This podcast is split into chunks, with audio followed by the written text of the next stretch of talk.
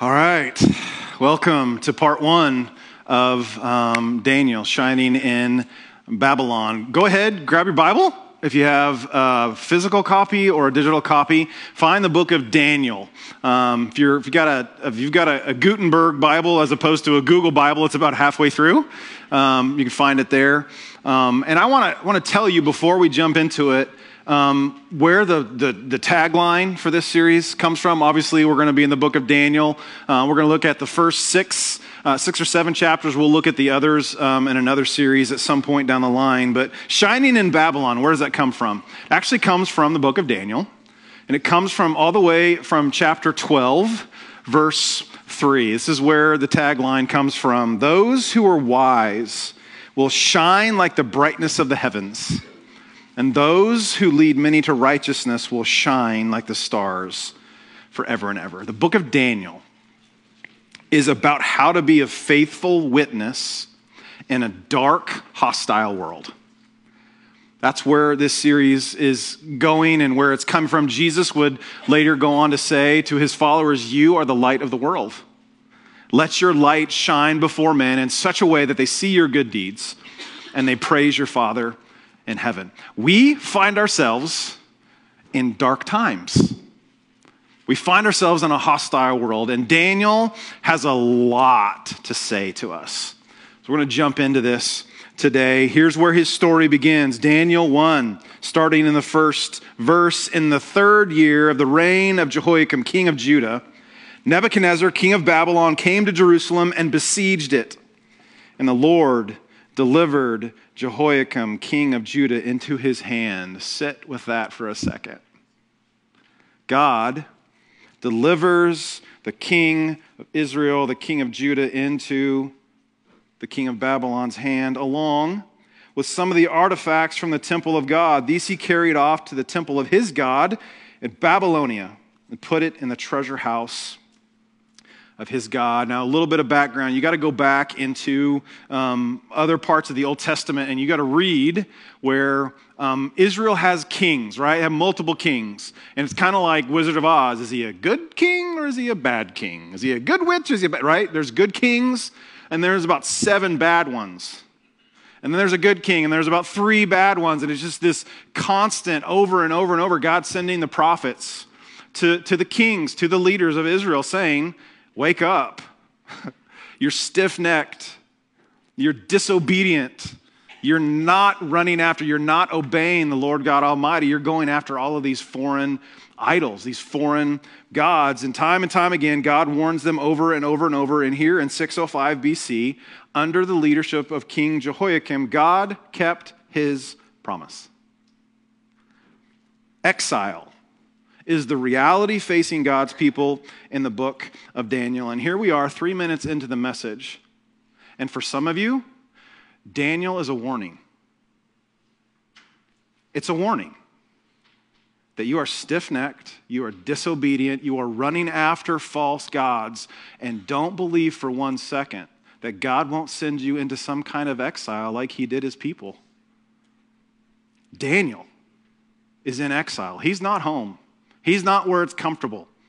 He's where it's really, really hard. They're in exile. Verse three.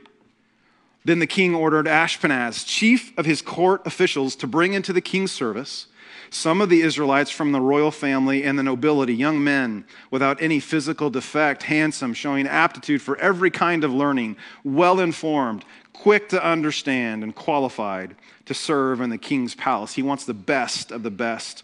He was to teach them the language and the literature of the Babylonians. The, they, they were to become schooled in all of the ways of Babylon. Welcome to the program, fellas. You're about to get a real a crash course in what it looks like to be a Babylonian. Now, let's talk about Babylon for a minute, because there's some important symbolism here at work. In Daniel, in the book of Daniel, Babylon refers to a specific earthly kingdom in the sixth century B C. We would know it as, as modern-day Iraq, right? But Babylon actually shows up all throughout the Bible. and it represents something, okay? Um, anybody remember the story from Genesis eleven where all mankind gathers together at the plain of Shinar in order to build this great tower and make a name for themselves? You remember that story? Do you know where the plain of Shinar is? Babylon, yeah. And remember what the tower was called? Tower of Babel, Babel, Babylon. Nicely played, God. Okay, the early Christians referred to Rome as Babylon, even though Rome was in no way connected geographically or politically to Babylon. And then in Revelation, Babylon becomes the Apostle John's code name for the world system opposed to the kingdom of Jesus. My point is, in the Bible, Babylon is both a physical, geographical reality, but it's also the term for the spiritual kingdom at work in sexual or, or secular world powers. We'll get to that in a second. Secular world powers, from Genesis to Revelation, okay? And just so we're clear, the kingdom of Babylon is still very much alive today. The kingdom of Babylon is any kind of kingdom, system, organization in opposition to God, independent of God, where man is in charge, man is at the center. The kingdom of Babylon has always used secular government, secular media, secular business, and economics to make war against God's kingdom and God's people. And, and here's the thing. Most of us in this room, like Daniel, are called to work and serve in Babylon. There's a few of us that are called to work in the church, but the majority of us are called to serve in Babylon. Six out of seven days of your week, you're working and living in Babylon. The book of Daniel is a manual for how to shine in Babylon. That's what this book is about. Even, even the literary makeup of Daniel speaks to this. You don't, you might not realize this because your, your Bible is translated into English, but chapter one of Daniel is written in Hebrew because it starts in the land of Israel. Chapters two through seven are written in Aramaic, the language of Babylon, because that's where the events of two through seven take place. And then chapters eight through twelve, there are Daniel's prophecies about the future. They revert back to Hebrew. So even the literary makeup of Daniel is just screaming to us this question. You know how to be faithful in your homeland and in your mother tongue. Can you be faithful in Babylon? You know how to be faithful on your home turf. Can you be faithful in enemy territory? Let's bring it to today. You know how to be faithful on Sunday morning. What does it look like to be faithful Monday through Saturday? That's the question. Here's, here's the question that we're going to wrestle with throughout the entire book. What does faithfulness to God look like in an unfaithful, secular culture? How do we live? How do we shine in a world controlled by secular powers in opposition to the gospel? That's really the question we're gonna, we're gonna go after throughout this series. Okay, so back to the story. Daniel is one of four young men that were told good-looking, smart, healthy, athletic, best of the best, and, and they're enlisted in Nebuchadnezzar's program, in his service, okay? And I don't want you to think of this like an episode of Bachelor Hebrew Edition, okay? That's not what's happening here. Um, the, verse three says that they were put under the chief eunuch, which means they would have been made eunuchs themselves. Um, any capacity for Daniel and his buddies to ever have children was quite literally crushed. Plato Um, tells us that people enlisted in these kinds of ancient training programs were anywhere from fourteen to seventeen years old. So Daniel's probably fifteen when this happens to him. Not only that, but these, these Hebrew boys had good, God-honoring names. And when they show up in Babylon, they're given names. Nebuchadnezzar changes their names to speak praise to his God. Daniel, which means God is my judge, is changed to Belshazzar, which means Baal protects the king. Hananiah means God is gracious. His name was changed to Shadrach, which means under the command of Aku. Aku is the Babylonian moon god.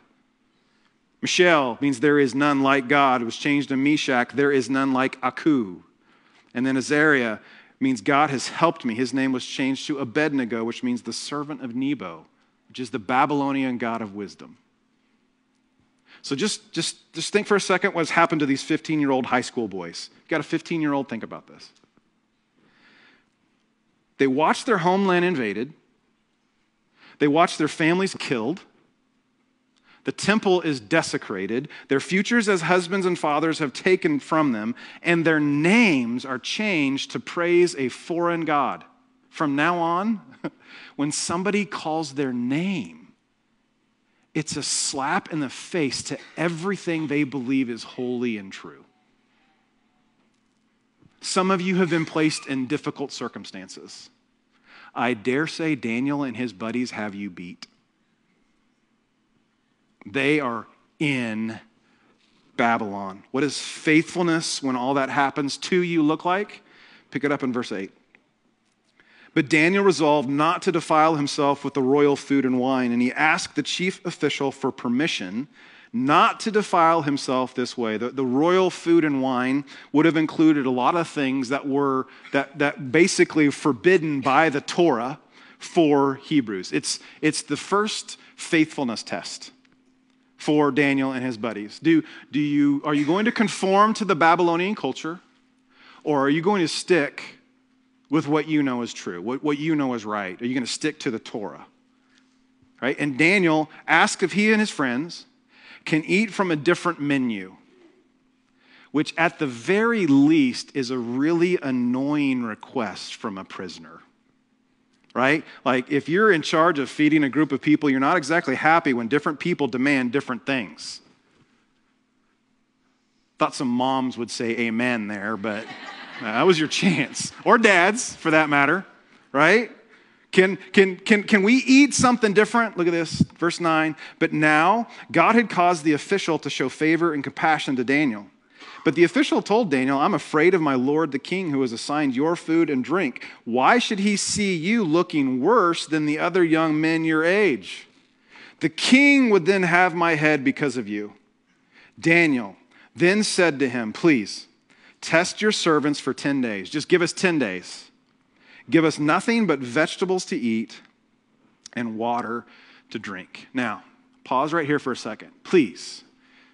Please, please, please, please, please do not think that Daniel just gave you some secret superior Jesus-blessed keto diet, okay?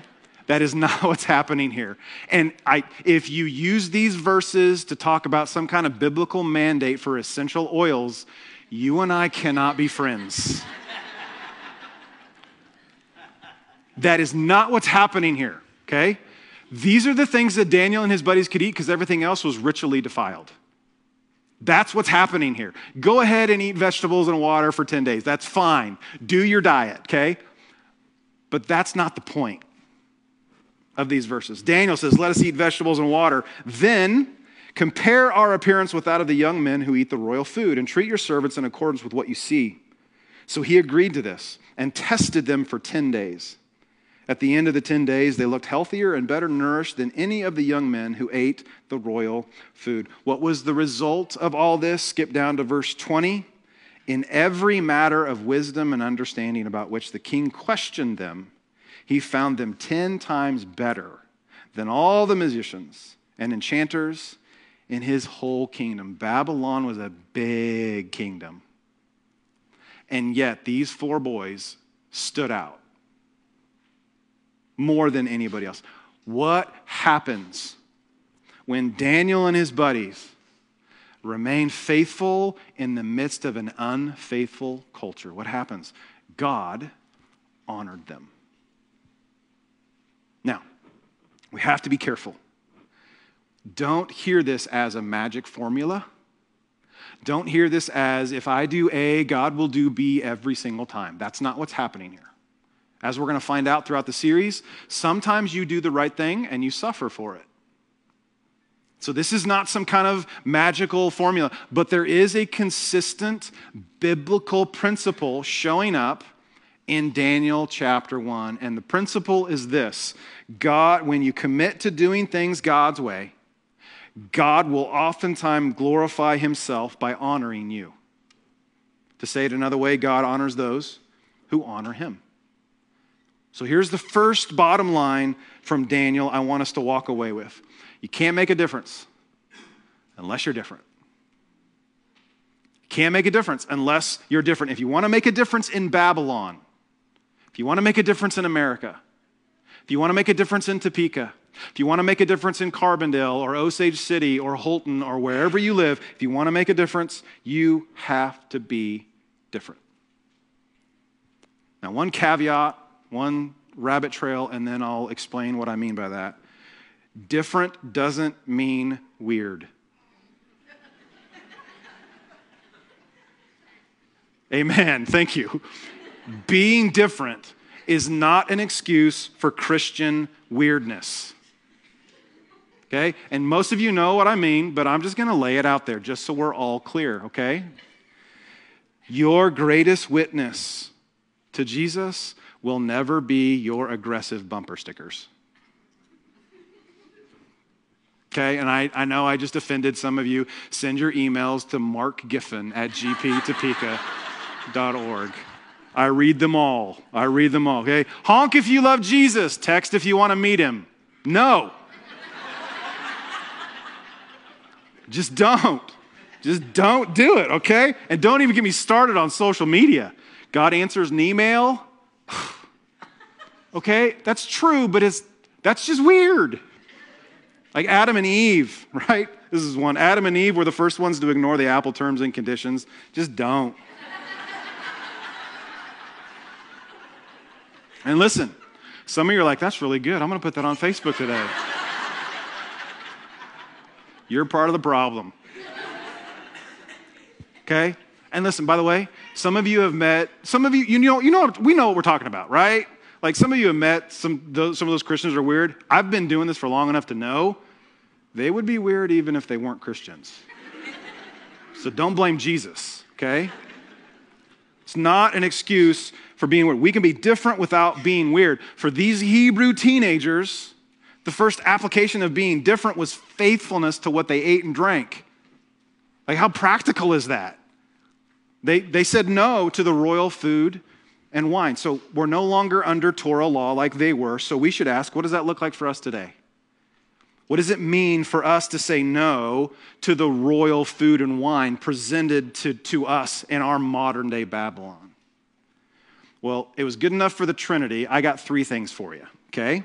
Three things that we can do to be different. Number one, we show we're different by living according to different values. We can show we're different by living according to different values. Saint Augustine, um, he said that followers of Jesus are most distinguishable from the world in their attitude towards three things. They're the big three. Come back to over and over and over again. Money, sex, power. Money, sex, power. Let's talk about those three things. Number one, money. Babylon approaches money from a value of acquisition. Get as much as you can. Keep as much as you can. Maybe give away a little to show you're a good person and maintain favor with the community. But money, that's the key to the good life. That's how Babylon approaches money. Jesus' followers have different values when it comes to money. Yes, we live off of money just like everybody else. But our value around money is, it's not mine. It was placed in my hands for a reason. So followers of Jesus don't simply ask, when God prospers us, we don't simply ask, how can we extend our standard of living? We ask how we can extend our standard of giving. That's a, that's a biblical, so follow me here, okay? If, if you're, if you're committed to follow Jesus with your money, you're going to consistently throughout your life be three steps behind the same people that are in the same tax bracket as you are. Okay, let me, let me explain. One thing that is true of human nature throughout human history is we know about the same people who are in the same tax bracket as we are, and we compare ourselves. We compare ourselves. Okay, well, how do they afford that? Well, they're probably house poor, or clearly they spend all their money on clothes. Or do you see all the vacations they post about on Insta? Right? We compare, we compare ourselves. The Bible teaches three things about money that distinguish us from the world. Number one, we don't go into debt for non-essentials. The, the average American lives five percent above their means and has about fifteen thousand dollars in credit card debt. How we doing, church? We don't go into debt for non-essentials. Number two, we save. Proverbs says the wise man saves. You don't even want me to tell you the statistics on the average American and their savings. And then number three, we give. We're generous, and ten percent is the starting point, not the finish line. We, we should be different than the world around us, especially those who are in the same tax bracket as us. And yes, I think it should be noticeable. It, we, should, we should be able to say, look, I, I'm, I'm living differently because of these values. So college students, high school students, young adults, when you get into that stage where you're trying to, to, to work through and pray through and get counsel about what you're going to do with your life, the, the values of Babylon when approaching a career ask this question: what job will make me most fulfilled and get me the most money? That's a Babylon value. A biblical value is which career serves the Great Commission the best. And this isn't about becoming a pastor or a missionary. Maybe it is. But everybody is called. Every Christian is called. We're a kingdom of priests. The question is where and how? Which value are you going to go for? Um, I'm just going to meddle for those of you in or around retirement. You can approach this season of your life like this: I finally have enough money and time to do whatever I want, whenever I want, with no obligations. Or you can approach it like this: I'm finally at a place where I have the most to contribute and the financial and time flexibility to invest in the kingdom. I'll let you decide which one is a Babylonian value and which one is a biblical value. The American dream, the Babylonian dream, and the Great Commission will not take you to the same place. We should be different with our money, how we view, how we handle it. That's one way we live by different values. Second of the big three, sex. Okay? Babylon approaches sex from the standpoint of it's all about me. I get to decide what's right. I get to decide what feels like. And if, if, I, if it feels good to me, it can't be wrong. Followers of Jesus see sex as a gift from God to be used for his purposes according to his design. It was said of the early Christians that they were um, promiscuous with their money and guarded with their beds. And the Romans were guarded with their money and promiscuous with their beds. They lived different. In the first century Christians, they looked weird to the Romans. And in the same way, our views, our, our, our values around human sexuality is a litmus test for which kingdom we're going after. Money, sex. Third thing, power. For Babylon, whatever power you have, press it to your advantage. Use it. If it's your looks, use that. If it's your money, use that. If it's your talent, your, your majority culture status, your minority status, use that. Whatever power you have is to be pressed for your own advantage. Followers of Jesus see position and power and privilege differently. They view it like Jesus did, something with which to serve others. The follower of Jesus asks, how can I use my power? How can I use my privilege to benefit those around me? So, is your approach to money, sex, and power more characterized by Babylon or the Bible? And if our priorities are shaped by Scripture, we're going to look as strange to our culture as Daniel did to his. We're going to look different because we decided to live different. Just as an example, Um, Jana and I have spent a lot of time over the past four years watching a lot of marching band competitions.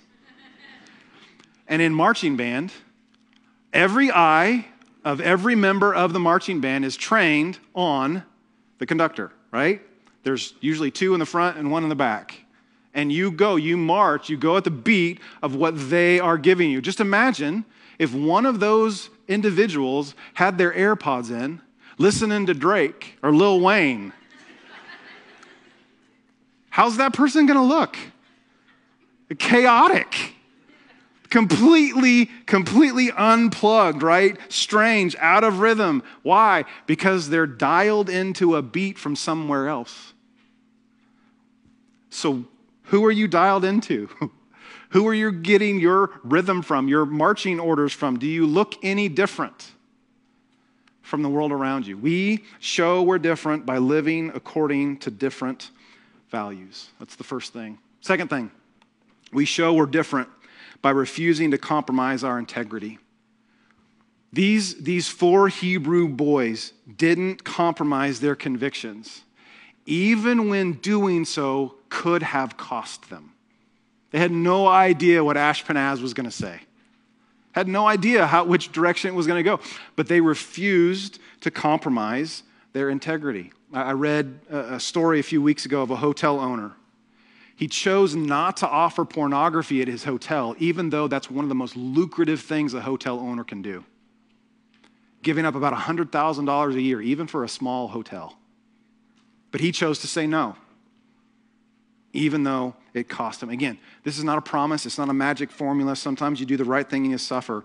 But testimonies, stories, the witness of people like Daniel shows us God often uses your refusal to compromise as the vehicle through which he will show off his power and glory in your life. If we want to be different, we must refuse to compromise our integrity no matter what it costs us. And that's really easy for me to stand up here and say. It's a whole lot easier for me to walk out of those doors and do. Number three, last thing. We show we're different by conforming to Scripture, not culture. This is true. In every single culture from the beginning of time, the way of Jesus, the kingdom of God is countercultural in every culture it finds us. You, you've heard me talk about this before. You've heard me joke about the idea that the Bible is an equal opportunity offender. Like if you're not offended, you're not paying close enough attention. It, it, it offends, and it's different in different places. In some cultures, Scripture's teaching on the sanctity of marriage is what offends. In others, it's Scripture's emphasis on grace or generosity or giving away power. In some cultures, it's Jesus' emphasis on the equality of everyone made in the image of God that offends because it threatens the system. And then in other cultures, it's God's authority over creation that offends people, like the fact that God made male and female uniquely different. And we can't reassign our genders based on how we feel. And please, please, please, please, don't hear any of that as an attempt to get you to agree with one side of the political aisle.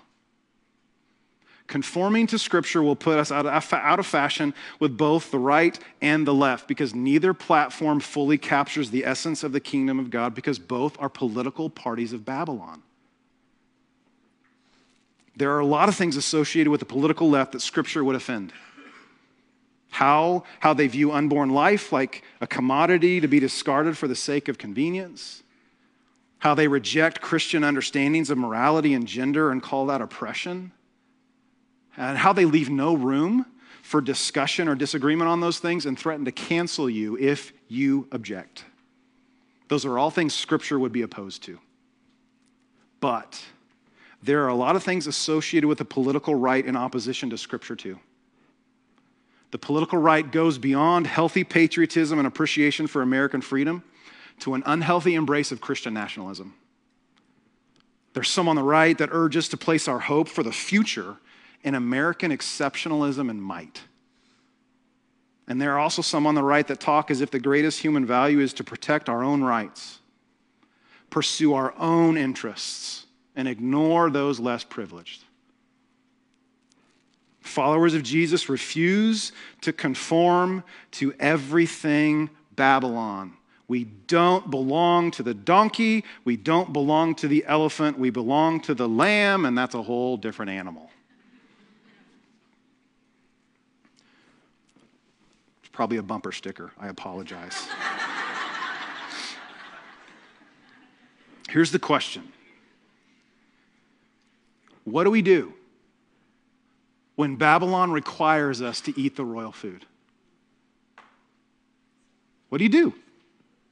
When they, when they, when they cram it down your throat, what do you do when you're required to eat the royal food? If we're going to be like Daniel, if you want to make a difference, we take our stand in the places that puts us in opposition to, to, to popular opinion, to majority status, to C N N or Fox News or whatever you watch. And when people say, but you're going to be on the wrong side of history, we don't care. We don't care about being on the wrong side of history. We care about being on the wrong side of Scripture. And yes, there are times in the church's history where we have been on the wrong side of history because we were on the wrong side of Scripture. The same is true. The same is true for us. Let's go back to where we started. You can't make a difference unless you are different. One of the ironies of church history, especially in America, around the nineteen fifties, it, our culture began to change. And its opinion on, on Orthodox Christianity and morality changed too. And there were some churches, there were some denominations that started saying things like this: if we don't change our old-fashioned, outdated views, we'll be so offensive to our culture, we'll lose our influence. Those churches, those denominations, that thinking that took a stand, they, they, they took that stance, they are the ones that have shrunk the fastest and today are on the brink of complete irrelevance. They tried to stay relevant. Today, they're completely irrelevant. They lost their influence because they refused to be different than the culture around them. If you want to be different, if we want to be different, you have to be different. If you want to make a difference, the best example of this, surprise, surprise, is Jesus. Jesus liked people who was nothing like him. And people who were nothing like him liked Jesus. Never had someone so clearly and purely exalted God's perfection and at the same time gathered people that were not perfect around him. Prostitutes, tax collectors, the worst of the worst. They all wanted to be around him even though they were nothing like him. Why? Why? Because his life pointed to an entirely different kingdom. He was completely different, a kingdom of purity and wholeness and grace and forgiveness. Watching Jesus' life was like watching someone march to a different beat. It's like he had ear pods in and nobody else did. That's what Daniel's about. Okay? The point of Daniel is not that he and his friends could ever be so righteous enough to win Babylon back to God. That's not the point, and neither can we. David, or Daniel's life is a foreshadowing of a Savior who would come to perfectly display the kingdom of God. A Savior that would not defile himself with any of Babylon's delicacies, and it would cost him his life. Unlike Daniel, Jesus wasn't just threatened with death for doing the wrong thing. He actually suffered it. And then, to live out the values of the kingdom offers grace and forgiveness to the people who killed him. And he didn't just, God didn't just bring him be- back, you know, better and healthier after ten days. God raised him after three. And, and, and because of that victory, because of the victory that Jesus won for you, you can follow his lead. You can live out the kingdom values in our modern day Babylon. And God, again, has called most of us to spend our days in Babylon, and he wants to use you like he used Daniel. He wants to use you like he used Jesus to make a difference. He puts you where you are. Where you are, you are there on purpose to make a difference, and you do that by being different. Here's the question. Are you willing to be different to make a difference? Am I willing to be different, to make a difference. That's chapter one of Daniel. Next week, let's do chapter two. Hope you come back next week. Let me pray for us, and then we'll get out of here. Father in heaven, thank you for your word. Thank you for Daniel. His life, his testimony that is still, it's echoed throughout the ages to us today. And it's so relevant to where we find ourselves. God, I pray, really just a simple prayer, that you would give us the wisdom to know what to do with what you have just said and the courage to walk out those doors and to do it. And in the end, we ask that you would honor and glorify yourself through our lives, whether it be easy and comfortable or whether it be really, really hard. Give us the wisdom to know and the courage to do. And I pray it in Jesus' name. Amen. Amen. Have a great week.